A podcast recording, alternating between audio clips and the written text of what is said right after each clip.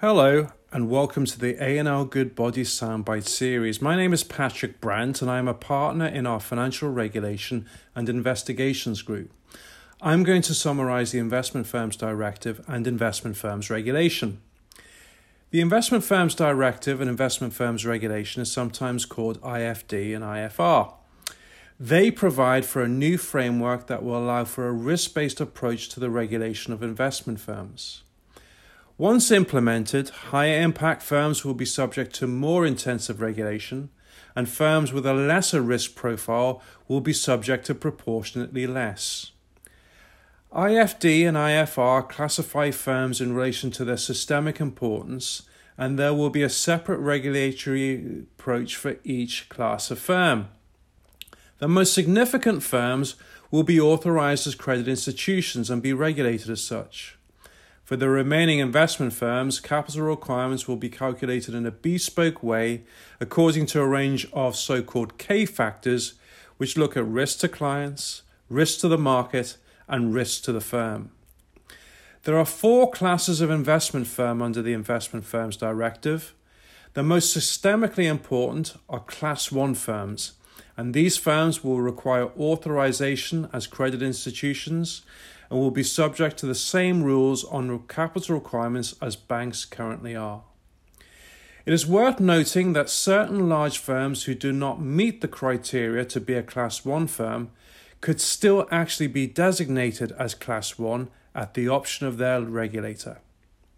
These types of firms are referred to as Class 1 minus firms. Other large firms that are part of a group that includes a credit institution may opt to be treated as a Class 1 firm. These are also referred to as Class 1 minus firms. Now, investment firms who are part of a banking group may actually benefit from opting up to Class 1 minus status due to the advantage of one consistent prudential framework that is applied to the group under the Capital Requirements Directive and Capital Requirements Regulation.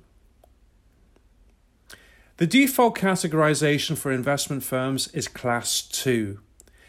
Class 2 firms are large investment firms but are not classed as being systemically important. Class 2 firms will be subject to new remuneration rules. Finally, Class 3 firms are small firms that are not interconnected to other firms and don't undertake any higher risk activities. These firms don't hold client money or client securities.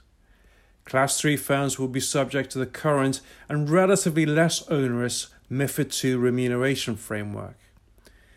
Similar to Class 2 firms, the capital requirements for Class 3 firms will be calculated in a bespoke way to address each firm's risk profile.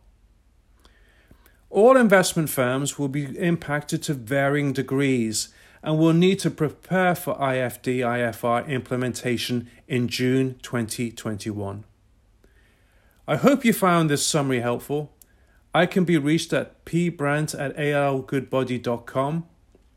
Also, our dedicated IFD IFR hub is available at algoodbody.com.